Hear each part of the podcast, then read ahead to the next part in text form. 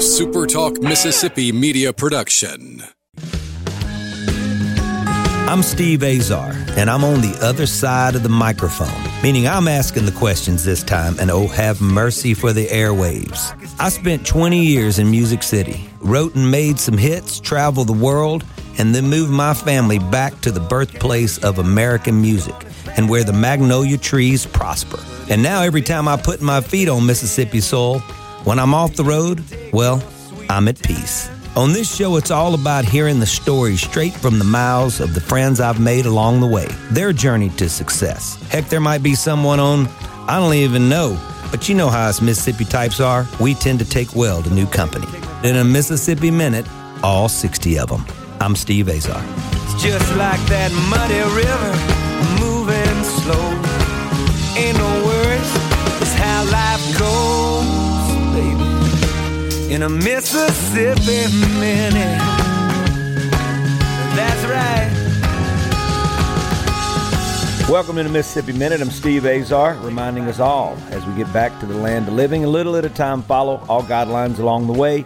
There's certainly many wonderful, incredible, awesome cultural, historical things to do right here in the great state of Mississippi. Go to visitmississippi.org to find out more. Speaking of Mississippi, today's guest, a Biloxi native who became yet another historical piece of our musical heritage.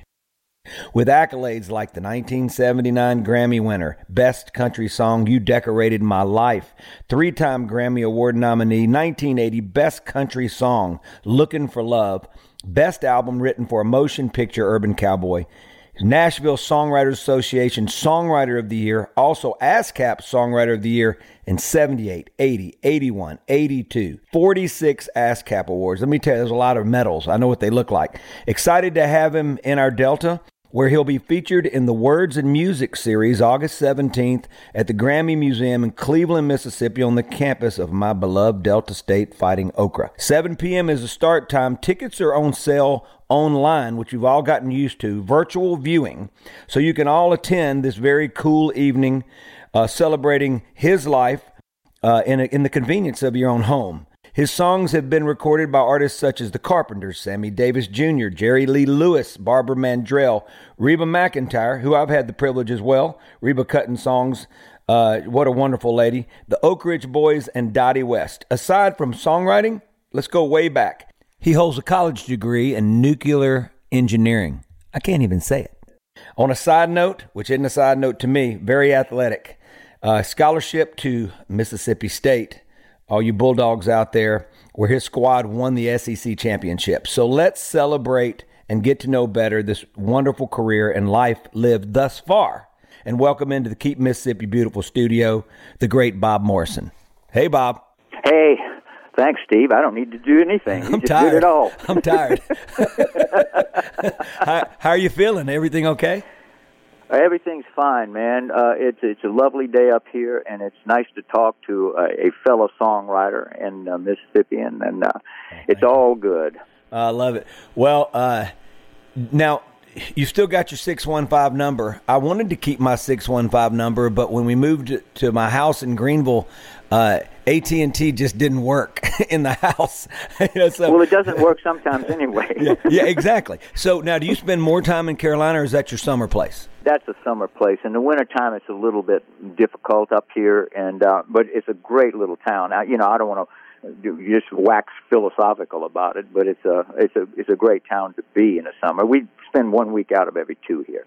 Right. Okay, I got you. All right. So, how often are you playing? Because a lot of our pals from gener- last four or five generations, you know, I say generations, the last four or five decades. Sorry about that. You and I wouldn't be able to to figure that one out. But the last, you know, they're all wanting to play now because sales have dwindled, you know, gone to nothing, and the streaming and and uh, and it's it's a benefit for fans because I've always believed, even though I was an artist writer, I wrote my stuff, and I and I still am.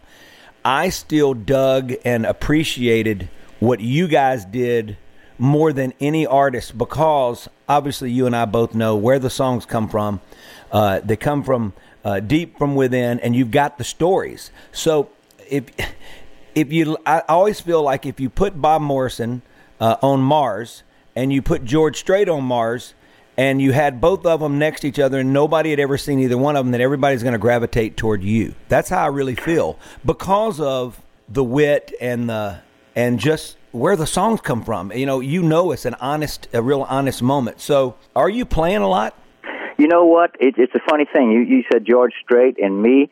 George Strait would get a lot of the Martian ladies after him. But but anyway, I don't play a lot, and it's a funny thing. I was a performer at one point, Steve, Right. and and and I and I started writing songs in college, and I was a very studious guy, kind of an introvert. And in the performance thing, I got tired. I, I didn't enjoy the after effects where they're schmoozing and all that. I, I just didn't like it. And I said, if I could, I kind of like being by myself, you know. Mm-hmm. And so when when I was by myself, I, uh, I didn't have to put up with other people. so so uh, and and I was more that way. I was more of a writer introvert, and I didn't really know that. I thought it was wonderful to be performing, and I did thirty bluebirds, you know, as far as that Right, goes in, right. in Nashville. But again, I would always say, "Boy, that was fun. I'm going to do it again." But I never did it again till the next year. And uh, uh, you know, uh, a, a, a, a sort of a, a performance for for for uh, people, you know, uh, like different places that that needed money. I, I never took any money at all, Right, I, right. and I butchered that whole situation. But it was for charity, and and but I never got around to it much. That was the thing. And Yeah. and writing songs to me is much more fun than performing them. Did, you grow up with the garage band and all that? I know you were heavily into sports, and I was too. So uh, I, the, I was juggling. I had a group of friends that played music and a group of friends, you know, on the at athletic fields. So uh, I was like, I'd go bounce from one to the other. Was it like that for you? Pretty much. I, I I sat in with a band called the Rock and Rebels down in Biloxi, and I, I never did actually, you know, make any money from it because I was learning along the way. And in college, we had a little band, but again, a band kind of thing was, I, I you know, it was nice, it was fun, but I just never gravitated towards that. It was almost like a singing kind of thing or or writing kind of thing, you know. So take me back to your just your wonder years for a little bit uh, in this segment. Your folks growing up, you're born in Biloxi. Did you live there your whole life before going to state? Yes, I did, and and I I will tell you this, Steve, and this is not Mr. Humble. Play, I'm not playing Mr. Humble. My father was a jukebox operator, and he had a hundred boxes. Now you might think, oh, he was rich. No, no, no, no. Boxes cost between eleven and fifteen hundred dollars a piece. So, and and I grew up listening to all the music that ended up on the radio, and and subsequently ended up on the. Ju- it was an education nobody could buy Right. And that's where that's where, you know in other words what i write is is a commercial a market song i couldn't i couldn't write what Townes Van Zandt and guy clark and john prine and even randy newman i, I could not do that i can do it sort of now but they were great at that but they were their own troubadour Right. so I just wrote for the market, and you have to. It's a kind of a narrow, it's kind of a small window to write for the market, subject-wise, as you well know. So, but I learned to do it, and that that's where that's where I came from. So, uh, you know, you can't do what you can't do. You write what you know, as somebody once said. Right. Right. So you go to state and you're doing those four years. You go. Yeah. Well, I went run? for I went. Yeah, I, I I went four years, but I didn't graduate till the fifth year when I was in Washington D.C. and went to a little place called Howard Howard University. Wow. What a yeah, true. Uh, it was interesting. There's another story about that, but I know you want to get on with with No, I know. I love. I want to hear how you ended up at Howard. Well, uh, I needed nine hours, which is three courses. Howard was three things: cheap, close, and it had the right uh, the right subjects.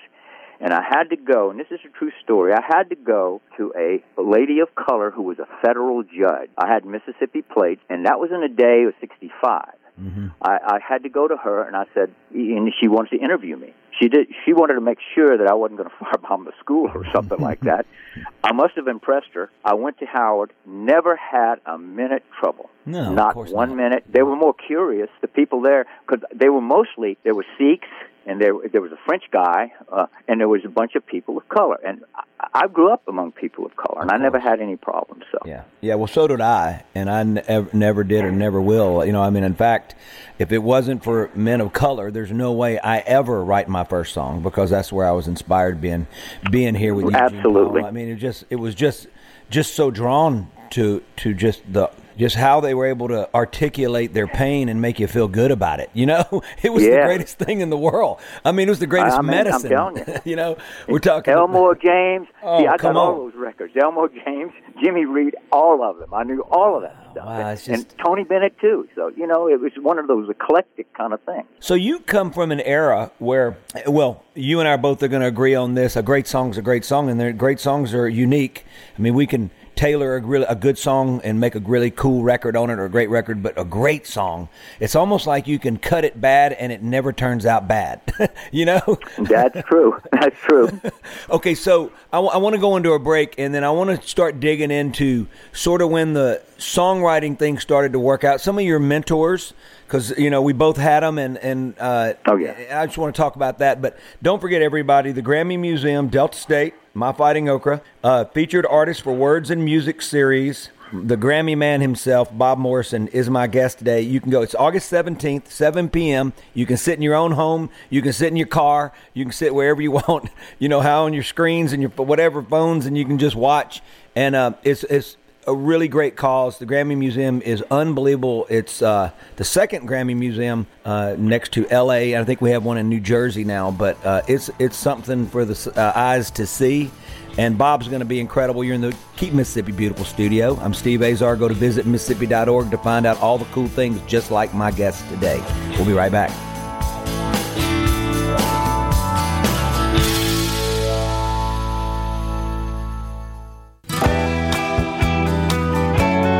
In a Mississippi Minute with Steve Azar, right here on Super Talk Mississippi. Well, I spent a lifetime looking for you.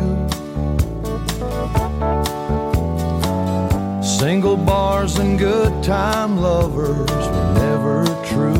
I'm getting exhausted. Just all the talking I'm doing. I got to shut up and let my man talk. I'm with Bob No, no, no, Morrison. no. Good, good. Keep talking. No, so legendary, legendary. Whether he likes it or not, very humble man. I've heard from a lot of my pals. Uh, this is the first time I've ever got to spend this much time with Bob, uh, and uh, but I've heard just so many great things about you over the years, Bob. We're in the Keep Mississippi Beautiful studio. Go to visitmississippi.org to check out all the cool things like the Grammy Museum, which Bob will be doing words and songs. He'll be there. You can go check him out online. You can pay for the ticket there, sit and eat your own popcorn, drink your own Diet Coke uh, at the Grammy Museum as he performs at 7 o'clock August 17th. All right, Bob, let's get Yeah. to the music days. I mean, the urban cowboy. Uh, oh, let's don't jump around. Let, let, us go back to the first. You you go to Nashville. My stint was 91 to 2011. When did you go? 1973. All right, had you had any writing success before? Did you get a deal? How did how did it all happen? Well, it's a weird little story. I was in California for six years, and uh, uh, I was on Monument for a while. I had five record contracts, uh, all of them crashed and burned, which I'm glad for. But I met a fellow by the name of Bill Justis. Bill Justis was had the you know one of the top ten rock and roll instrumentals called Raunchy, and Bill Justis took me under his wing, kind of, and you know, and, and we did some sides down there with some of the people, and it didn't work out. But Bill was a wonderful man, and he said, you know, Bob, he he, was there because he wanted to write film scores, mm. and of course, that's a very tough business, like like acting. I mean, you know, you, you know, you, and he had the cred, even though Raunchy was a silly little thing which he hated. You know, he mm-hmm. stated that his, that was a success. He said, "Let's go back to Nashville." Hmm. I says, "When do we go?" Because I'd run through all the things, and I didn't like Los Angeles anyway. Any case, we come back. I'm supposed to, uh, you know, audition for Bob Beckham, and Bob said, "Ah, I like Justis. We'll put you on draw." He didn't hear one one note, you know, and so I started there, and, and really quickly, Steve, my first hundred ideas, and this is not this is true also. My first hundred ideas were turned down by Johnny MacRae, who I went through, and you know he was the guy who listened to this stuff and said, "Well, we're going to demo that one not." The first hundred ideas. It was several months, and I was I was stunned. I said, "I thought I was ready for prime time." Yeah.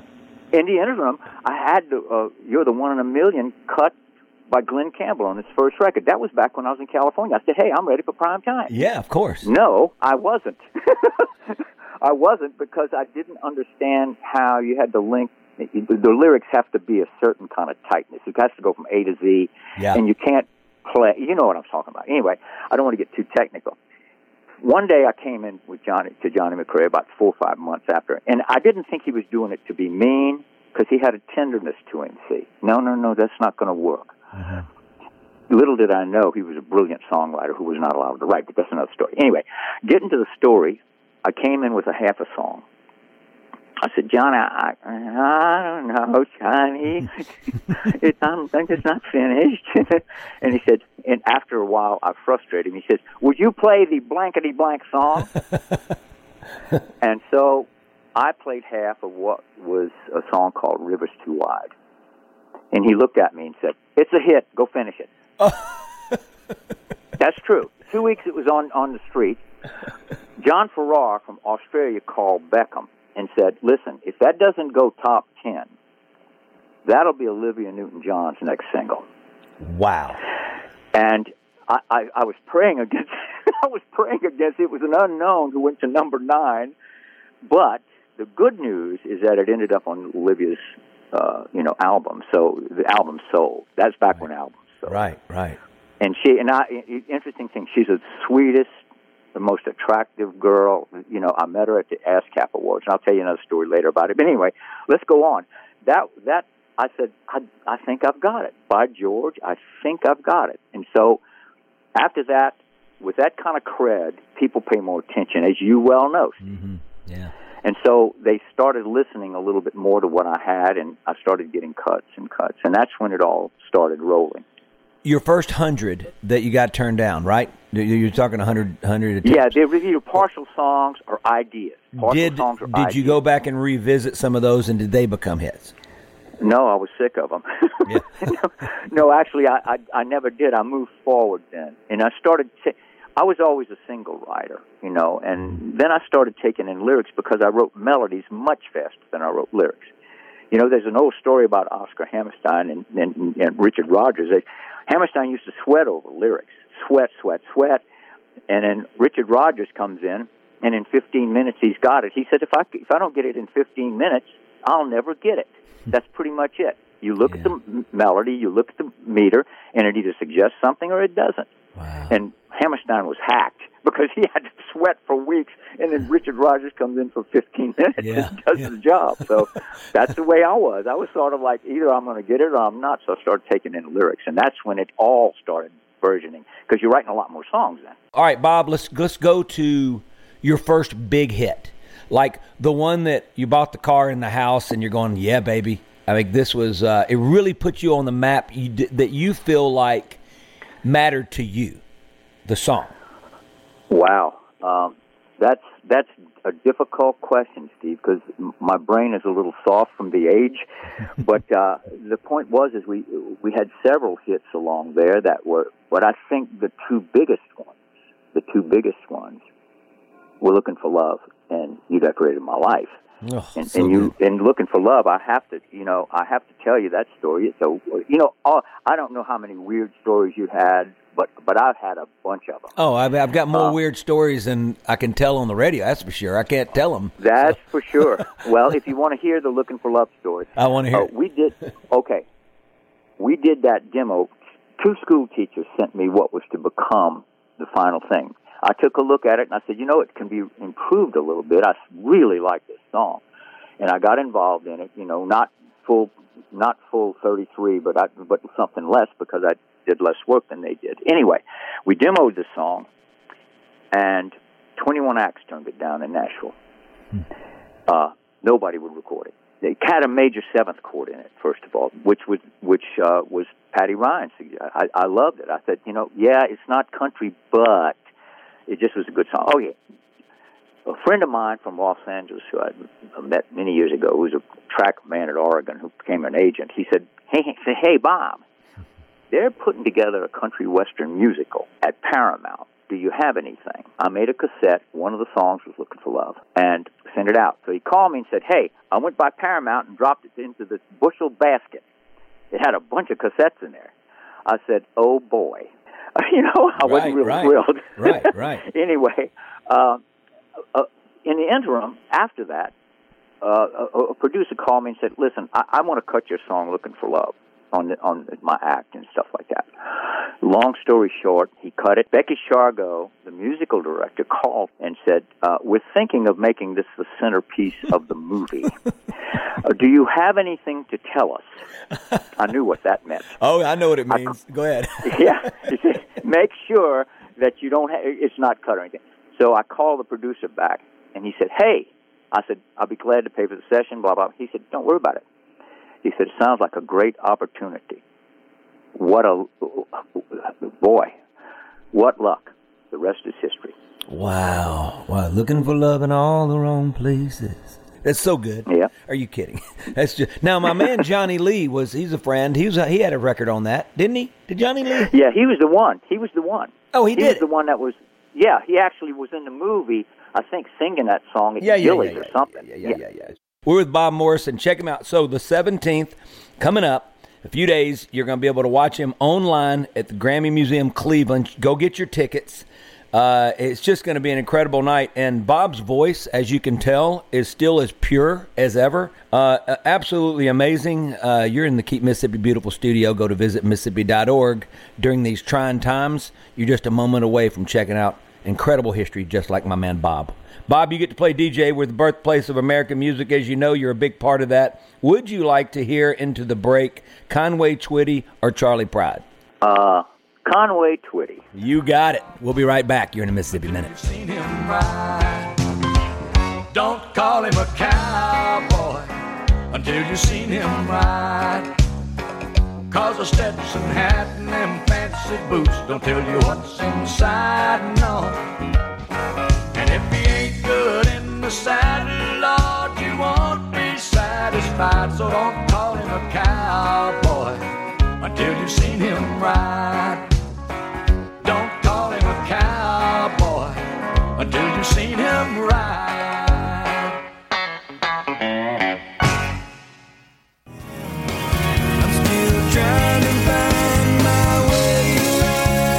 With humble beginnings all the way back to 1943, Guarantee Bank has grown from offering the basic banking services and products to serving customers with a comprehensive, complete line of expertise and products only expected at much larger institutions. We are proud to be your local big time bank. So when you're looking for a bank you can truly depend on and trust, and like me so many years ago trying to find my way around, let Guarantee Bank with its 17 convenient locations help you on your journey and become a wonderful addition to your family like they have mine for over 30 years. Guarantee Bank, member FDIC. The news doesn't sleep, and neither do we. Fox News Radio. Late breaking, up to the minute from around the world, around the clock. Here on Super Talk, Mississippi. Hey, I'm Billy Kinder, host of Big Billy Kinder Outdoors. You can hear the show Saturday afternoons 1 until 3, right here on Super Talk, Mississippi. Gary Klein and Kelly Jordon are our pros from the Bassmaster Elite Series. Mr. Whitetail Larry Weishuhn takes care of all of our big game needs. Plus, Tom Dokken and Ronnie Smith will help you build a better bird dog. Not to mention the fact that we just have a whole heck of a lot of fun with a lot of great guests. I hope you'll be a regular. Hey, we'll see you in the camp house this Saturday at 1 on Super Talk, Mississippi. In a Mississippi Minute with Steve Azar, right here on Super Talk, Mississippi. All my life was a paper. Once plain, pure, and white. Bob can sympathize with the fact that every song you write, you want to have a home. And the home for my song, Mississippi Minute, is this show. so I feel like I've raised this child up and I'm in my third year. And it's always a blessing to get to talk uh, to people that I ex- respect and admire so much. Uh, like Bob Morrison, my guest today. He'll be August 17th. You can see him virtually at the Grammy Museum. Get your tickets online. It's the Mississippi Grammy Museum. Just Google it. Go get your tickets, please, and check them out. 7 p.m. August 17th. You're in the Keep Mississippi Beautiful studio. Go to visitmississippi.org to find out everything cool that you can do right here while we're in this mess. And then after with this mess, you can still do it before we let the world back in. All right, Bob, let's go to You Decorated My Life. Such a wonderful song. I did the inauguration ball for uh, Governor Barbour with uh, with the Wild Men from the Gatlin Brothers, Rudy, crazy as heck, and uh, and myself and and Kenny, and uh, I sat there on the on the stage with my hand like a child, like a child after the show, both hands like looking at him like I fell in love with. I, like I was like, wow, this is incredible, right? So how does that all go down? Yeah. Uh, you talking about you decorating my life? How it came came yeah, to be? Yeah. Uh, Debbie Hupp came in with. Uh, she was. She was. Boy, what a story she had. Anyway, Debbie Hupp came in with half a song. Uh, She had a little bit of the melody of the verse, and most of the first verse lyrics, and then some lyrics on the chorus, if I remember correctly. And I, we sat down. I said, "Boy, this is you know this is not a Nashville song, but you know I, I like writing anything, whether they have any value in the market or not, because it keeps you keeps you sharp." And so we wrote it, we demoed it, everything was fine, and I said, "Who we, who do we show it to?" Well, Bob Beckham had a really good relationship with Larry Butler. Larry Butler was uh, Kenny's producer. The producer's a guy that that listens to the song, see if he can match up to the artist, and then he does the record. He's usually a good musician, like Larry Butler was, piano player, great piano player. Anyway, uh, Larry said, "Bob, I, I don't know. Let me put it on the bottom of the pile." In other words, there's all these uh, like CDs or tapes or whatever, and they, they sort of stack them in, you know, in, in sort of like which were most more desirable. So he put it on the bottom, and Kenny kept saying, "Uh, uh, uh, uh no, no, no, no, no, no." And once he got to "You Decorated My Life," he said, uh, "I'll have to, guess I have to try this," you know. So he put it on and Kenny said, "That's it." I love That's the way they go. You know, it's it's funny. You know, I always tell people, I said, you know, you really have to have good people pitching songs, and you really, good luck if the per- guy you're pitching it to just had a argument with a significant other or has a hangover that you're going to play a love song. Mm-hmm. He he's going to say no. Right, So- right, right. so so anyway, that's how that happened. It was a simpler story, but you know, again, Debbie Hupp was brilliant. She could write anything. You know, she's one of these gals. You know. Yeah. Um, you know, for me, I was always writing for myself, so I was like, okay, well, I'm, I know, I know, I'm gonna. If it's at the bottom of the pile, I know where it is. So when it's difficult, Yeah. But with my cuts, it was like Reba walking down the hall and hearing it. You know what I mean? That's how a lot of my stuff happened. So I, I just never was. I was always thinking, and I'm still thinking that way, and it's worked out fine. But, uh, but uh, my friends that that just locked in on being just that songwriter and getting cuts. I mean, I used to, just, you know, you could it was awesome just to celebrate with them along the way because uh, it meant so much. And you know what the cool thing was when you're in a room or, or you're you're walking down a hall and you're doing the writing room and somebody goes, "Come here and listen to this," and you hear it and you know it. You you know what I mean? Like because you're going like, Sure. "God, that's so good," and it and it and it succeeds. You know, it, it doesn't Yeah. take long to get cut. Some of them take a long time, but when you get hot, when you start getting hot, Oh, yeah. then everybody's pointing at you, and then it's amazing how much better your songs all of a sudden are. you know, but Yeah. are you, Oh, yeah. But at the end of the day, they still have to be great, and, and you've been preparing for that moment. All right, I want to talk about like your Mississippi influence. So for me, Bob, it's always been you there's a gospel side and there's a blues side and there's a rock and roll side and there's a country side and there's folk, you know all these elements of Mississippi that that make us who we are. I think that with you it was so easy for you to talk about oh it was not necessarily it was more of maybe this kind of song or that. Don't you feel like that where you were raised has a lot to do with your versatility and just a great song is a great song and can go either way? Yeah, it was interesting. When I was a kid, obviously there was New Orleans, and there was Cosmos Studios, and there was all those great R and B acts, Jesse Hill, Oop Oop Doo. We heard all that stuff. It was regional hits. Freddie Fender's "Oh Holy One," uh, uh, and then I was listening to WLAC when when the weather was right, late at night, at all the blues. See, it was they didn't play what we called race music or, or, or black music back then on white stations. So so, you know, you'd have to go to another kind of station to be able to hear that. And I loved all of it. I, you know, let's face it, all kinds of music has great music within it, but you may not like the style of the music. But I learned, you know, that there's great music everywhere, even classical, you know, Oh, yeah. everything. So I, I listen to everything, and it's, you know, if it's junk in, it'll be junk out, you know. Yeah. but hopefully, some of it, some of it, uh, you know, stuck in there and said, "Boy, that's really good." And I think we all get all of these notes and all this stuff, and something fresh can come out of it. You know, and I, I don't know. I can't explain it, Steve. Really, I can't explain it. No, no, I know. I, I don't Yeah. want to. You know. Well, you just made a heck of an attempt, just FY. That's pretty good. yeah. I love it. We're talking to Bob Morrison. Uh, Bob, Elvis. So, you know, my mom grew up on Highway 61 in a grocery store. She, Yeah. uh, she said, oh, she wasn't, you know, Charlie, uh, and my listeners are going to get sick of hearing it, but it's the truth. Charlie used to play, when he was playing baseball, would come in and, and go to the grocery store. And, of course, Elvis would play uh, at times in Clarksdale. But mom just, you know, people are they're they're either they either got drawn in early or not. Was Elvis or the Beatles? Who was obviously who was your big like your epiphany as far as an artist? Was it Elvis? Oh well, I've got a story. I've got a story. I don't know how much time we have. Anyway, we got plenty cut of me time. off if you you kidding me? No, Okay. take over. Here's the deal. Here's the deal. When I was 15, it was about 1957. There was this guy in a pink Cadillac driving down to Biloxi to date a girl, a Cajun girl. I heard all the reports about the screaming and all. I said, "Mom, get me a guitar." That's true. And many, many years later, in 1977, and this is kind of a sad story, I had two songs on Elvis's last album and they cut the tracks. He went home, and he never came back. Oh man, And uh, one was called Energy, and the other one, That's What You Do to Me. And uh, it's you know, they got cut subsequently, but I was thrilled because I was, you know, I could have gone to meet him, but I wanted to meet him under those circumstances. I Felton love Jarvis, that. I knew Felton Jarvis, and uh, that just happened. And Johnny MacRae called one of his songs. He said, "That's my tractor song." Well, the tractor never got bought, Yeah. unfortunately. my tractor So- song.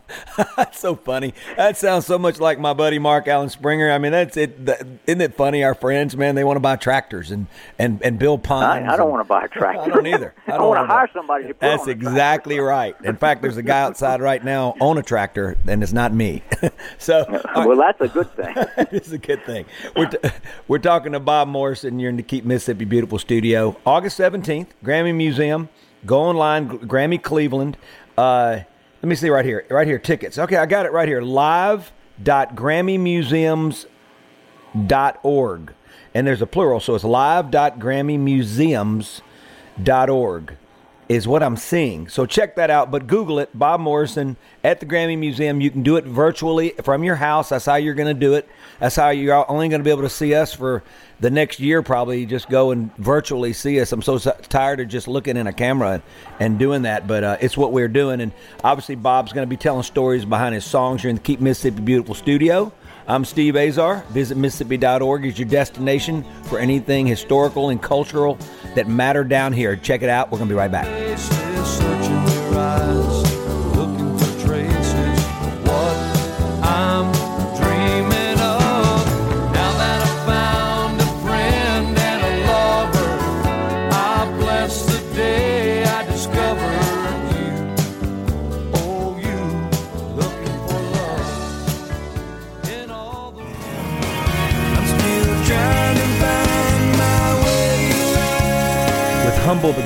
All the way back to 1943, Guarantee Bank has grown from offering the basic banking services and products to serving customers with a comprehensive, complete line of expertise and products only expected at much larger institutions.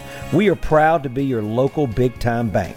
So when you're looking for a bank you can truly depend on and trust, and like me so many years ago trying to find my way around, let Guarantee Bank with its 17 convenient locations help you on your journey and become a wonderful addition to your family like they have mine for over 30 years. Guarantee Bank, member FDIC. Whether you're a rebel, a bulldog, a golden eagle, or just a sports fan, Super Talk Mississippi has got a podcast for you. For you. Sports Talk Mississippi, The Rebel Report, Thunder and Lightning, the Super Talk Eagle Hour are all now available for you. And it's all free. Free. Get them all on demand at supertalk.fm and on your smartphone. Just search for Super Talk on iTunes, Google Play, or anywhere you listen to podcasts. In a Mississippi Minute with Steve Azar, right here on Super Talk Mississippi. River's too wide now for crossing. The water rush too loud for talking. We never built bridges for walking. What's better than rolling down a Mississippi highway with my man Bob Morrison, who knows all about it? Biloxi, Mississippi native, Mississippi State Bulldog, ran track, won the SEC championship, his team. I mean, come on. Uh, go to visit Mississippi.org. Don't forget, you're in the Keep Mississippi Beautiful studio. I'm with my beautiful pal, Bob Morrison. Bob, Mississippi State Yeah. days. Just go back for a second. Uh, do you do you get a chance to go back? Well, actually, since since our team we were picked fourth, by the way, that year. Our team won the SEC championship in track and field, and they've never won it again. We occasionally get together because Mississippi State kindly invites us all back and to see stuff, and uh, and we've gone back three, I think, three different times. It's always great fun because we had a good team, not only athletically, but we all pretty much got along pretty well. Now there was, always little rivalries and stuff like that, but it was a good time and uh, and, and and and a great time in my life. I met a lot of great people, some of whom I still get together with. My roommate Jimmy Taylor, who was a fabulous runner. He's a miler. We get to he he invites me to the SEC championship every year. He pays for the tickets because it, it's in here. Um, when I'm talking about the SEC champion basketball, Yeah. they had to cancel it this year, and, and he was here, and and uh, we get together and we talk old times and we talk new times, and it's great fun, and and that was a great time. I, I you know it, it, it was a smaller school back then. You should see it now. Jeez. Well, no, They I, go 100 there. weight yeah, stations. It's, it's incredible. Yeah. It's incredible. I Yeah, go. it is. The good thing about going to Delta State is I can feel like I like Southern and Mississippi State and Ole Miss and, and, and Valley State and Jackson State. I can Yeah. I can love them all because you know I went to Delta State, but I love I loved where I went and I love Delta State and I, it's been great to be an artist in resident. Obviously, our buddy Tricia Walker um, uh, ran the show for a while and and at the DMI, and it's just been uh, really really cool to be a part of that for since I've moved back. It really matters to me. Uh, were you a long or short distance guy? I, I was a quarter and eight hundred. It's meters now. You're- I, yeah, I ran a moving. quarter mile on the mile relay Mm-hmm. in, in the eight hundred meters, and uh, and I was I was not great, Steve, but I was pretty good. You know, I was like a third or fourth or fifth guy in the eight hundred uh, one year, I think. Um, but I was okay. I, I was productive as far as the team was concerned because I, I anchored the mile relay. Oh, So, come on! You, know, it was anchored all it. You're so humble. Yeah, I love but it. uh, let me let me let me splee, let me explain something here. Mike Sanders was the best quarter miler we had. Now you know who that is. Yeah, yeah. Uh, Great guy. Mike is a great guy, great, fabulous athlete too. He was the best. But Still a good athlete. the deal, yeah, still, still, he still still looks good after all these years. Anyway, sometimes there's there's value in getting a little bit of a lead, and that's what he would do. He would give us a lead whenever it was his time, and I don't even remember what place. You'd have to ask him whether he was the lead off. Yeah. He had a great start. I was fast, but I had no start at all. You know, so I, I could grab the baton, you know, and hopefully hold somebody off. That's what the whole point. was. Wow. So you guys were like the Dolphins. You sell it, get together all the time. You break out the cigars when a NFL team loses, and they they're not going to go undefeated. I mean, Yeah. So Right, the yeah. last SEC championship track were you guys? That's a that's a long time ago. I mean, that's It sure is. Now, Well, Let's see, 63 or Yeah. something like that? yeah. 37? I, can't add that years many ago. years. Thirty-seven. I know. 49, I'm very, listen, don't my nuclear engineering degree, I can still add. So Mississippi State had a nuclear engineering degree back then. yes. Wow. Wow. I mean, just the word nuclear. I didn't even know it existed. I know. Most people say nuclear. It's Yeah. not nuclear. Oh, yeah. Jimmy I'm- Carter said nuclear. love it. I love it. Everybody, don't forget, my man Bob's going to be virtually. You can all see him. We can all do this. And I know Mike Sanders better be watching. Such a good man, Mike. Hello, by the way, if you're listening.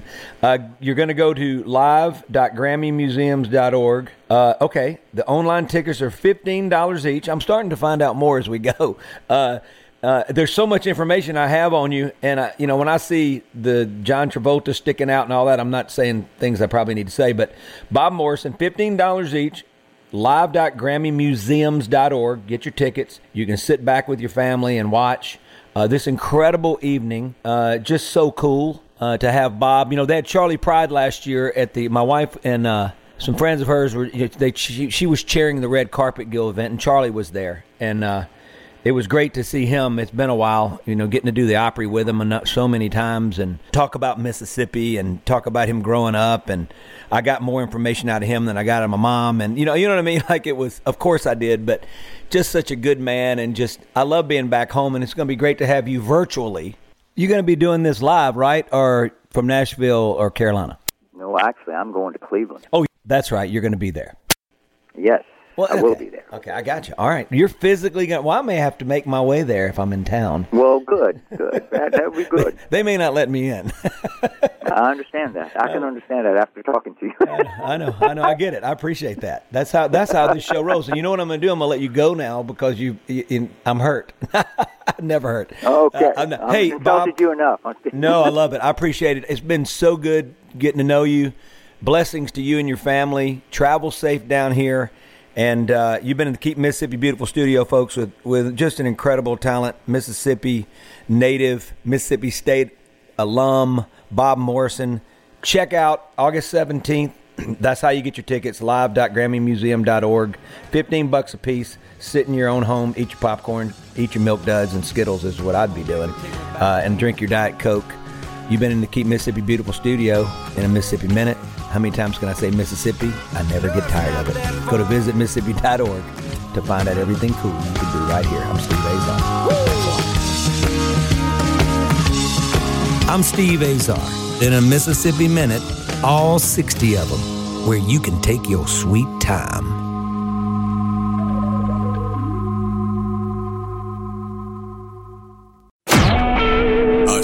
SuperTalk Mississippi media production.